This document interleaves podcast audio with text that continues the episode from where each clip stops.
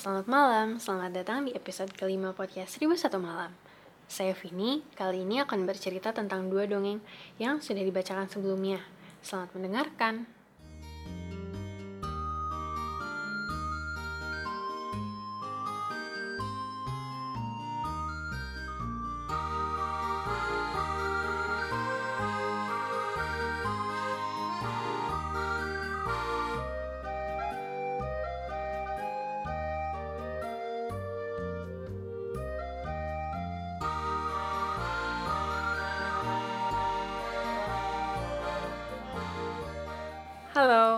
Di episode malam keempat kan eh, aku udah retail dongeng mm, Emperor's New Clothes sama bahas dongeng itu.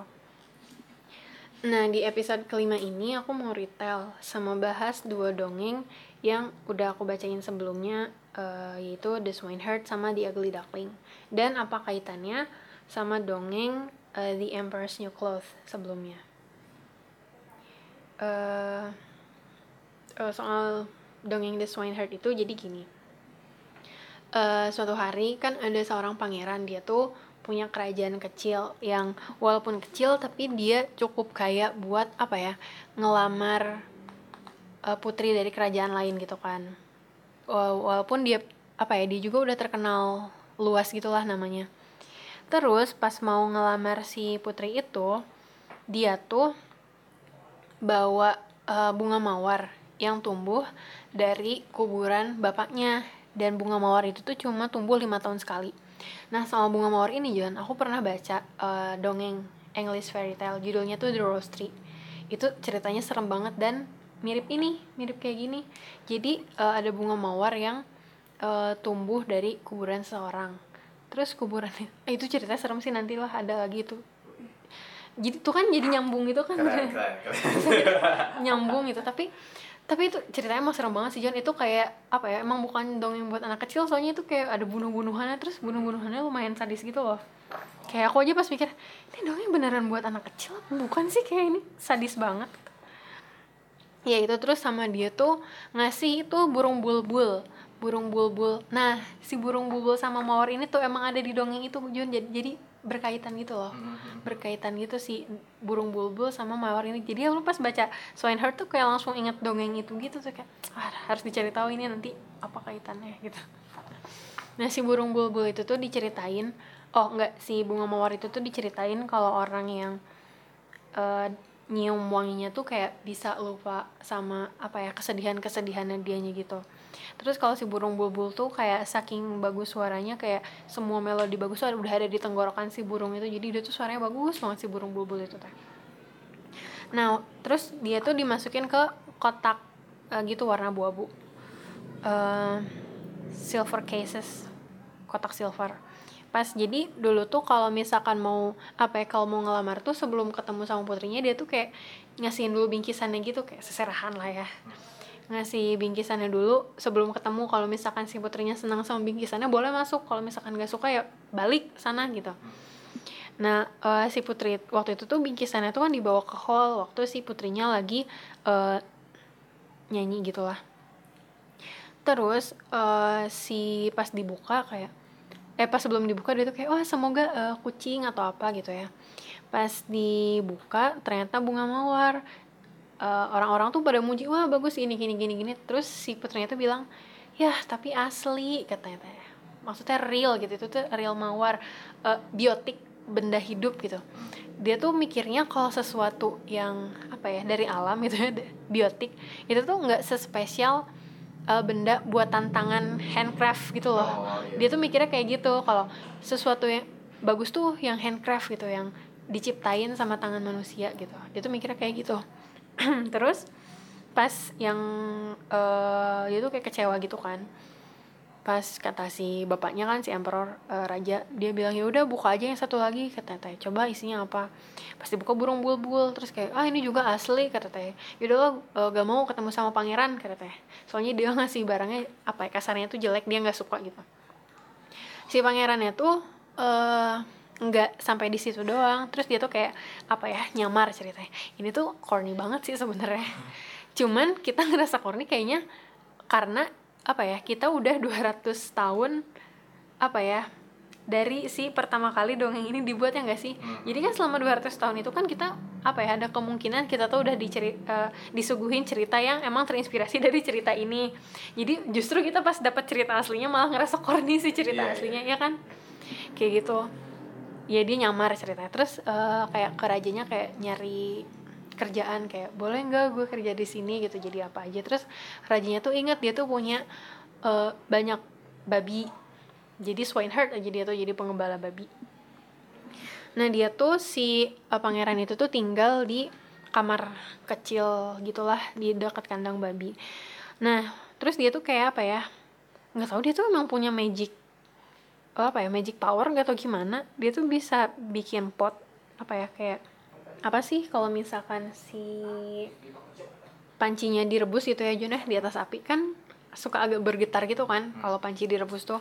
Nah si apa ya si getaran si pancinya tuh bikin si eh lonceng-lonceng yang di sekitar panci itu tuh jadi bunyi.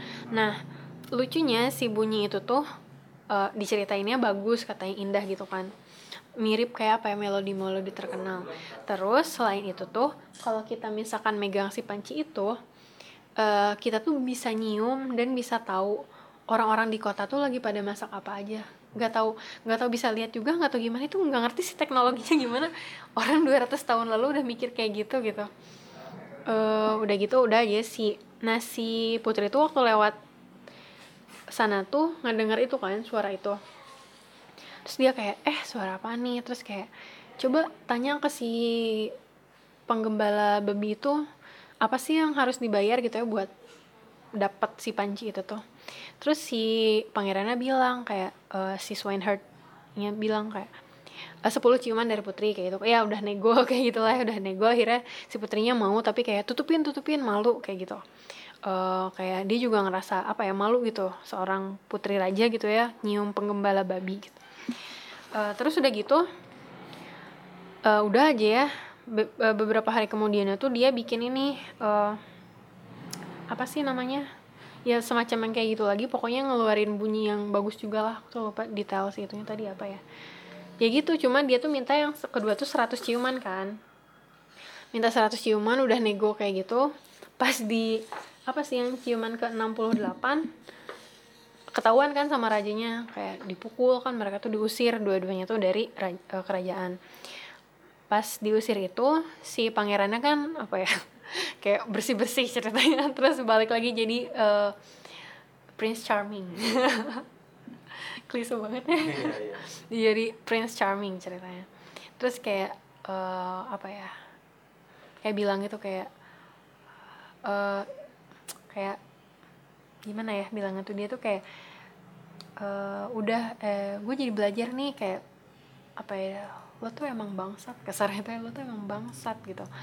Eh, orang kemarin ada pangeran ngasih mm, present gitu ya ngasih hadiah tulus gitu ya.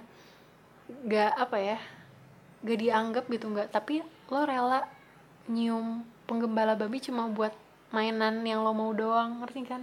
Ngerti kan? Jadi kayak eh ya gitulah. Dia tuh kayak nah sebenarnya si dongeng ini juga katanya sebagai eh sindiran juga buat si pemerintahan Denmark itu kayak kalangan-kalangan atas gitu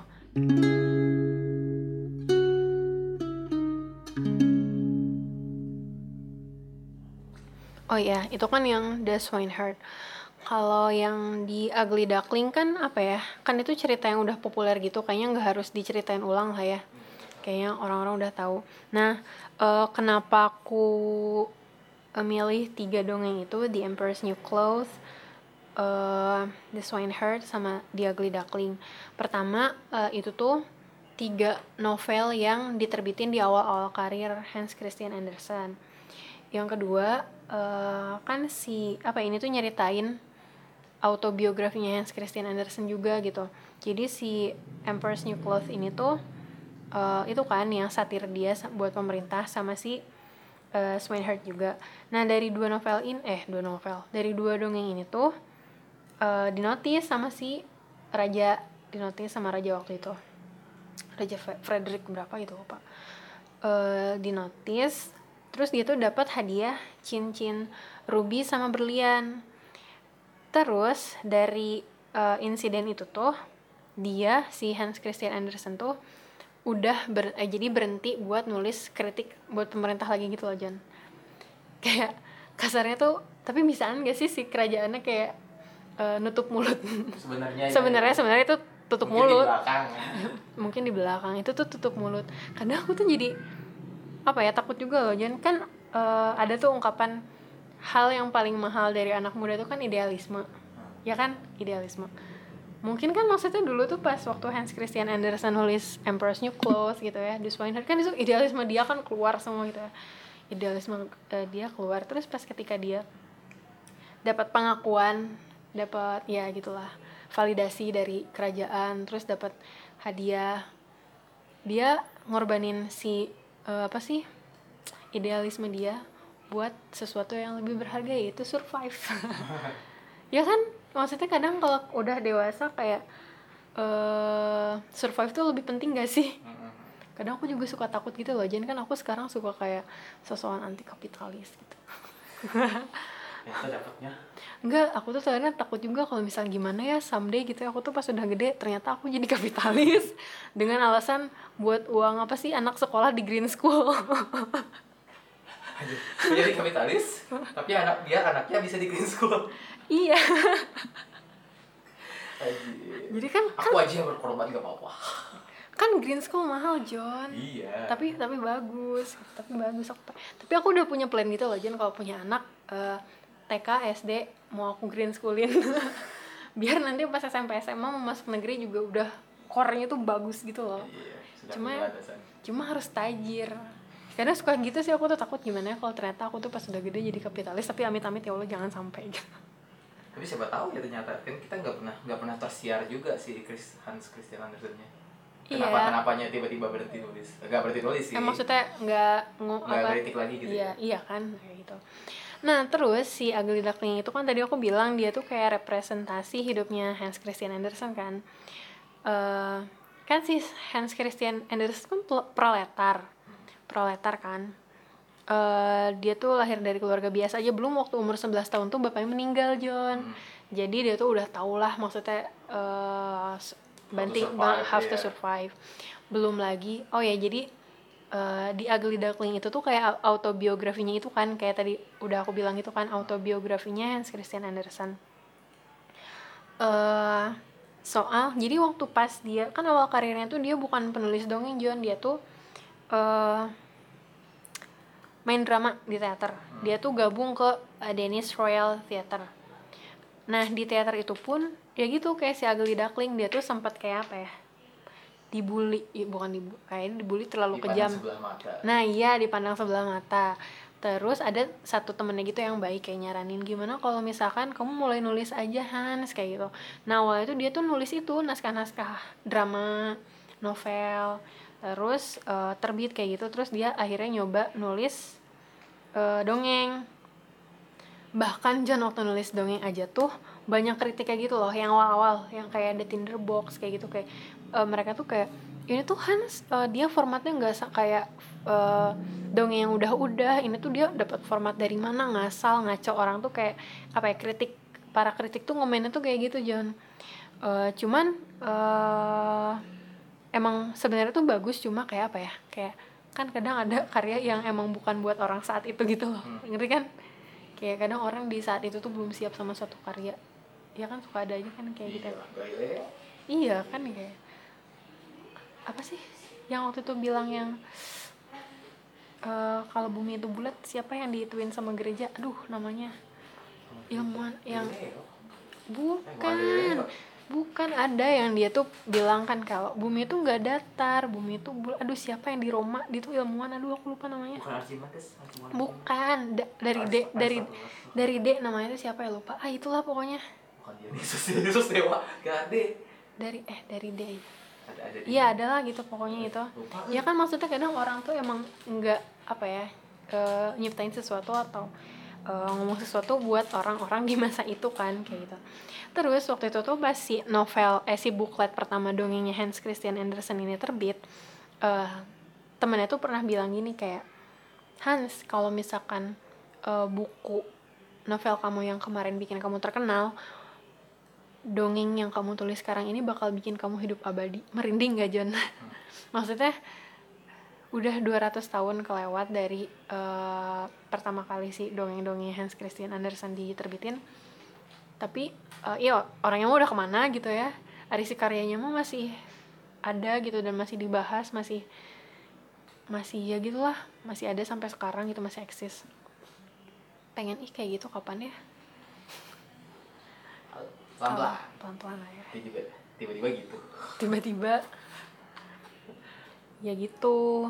Intinya eh apa ya sebenarnya?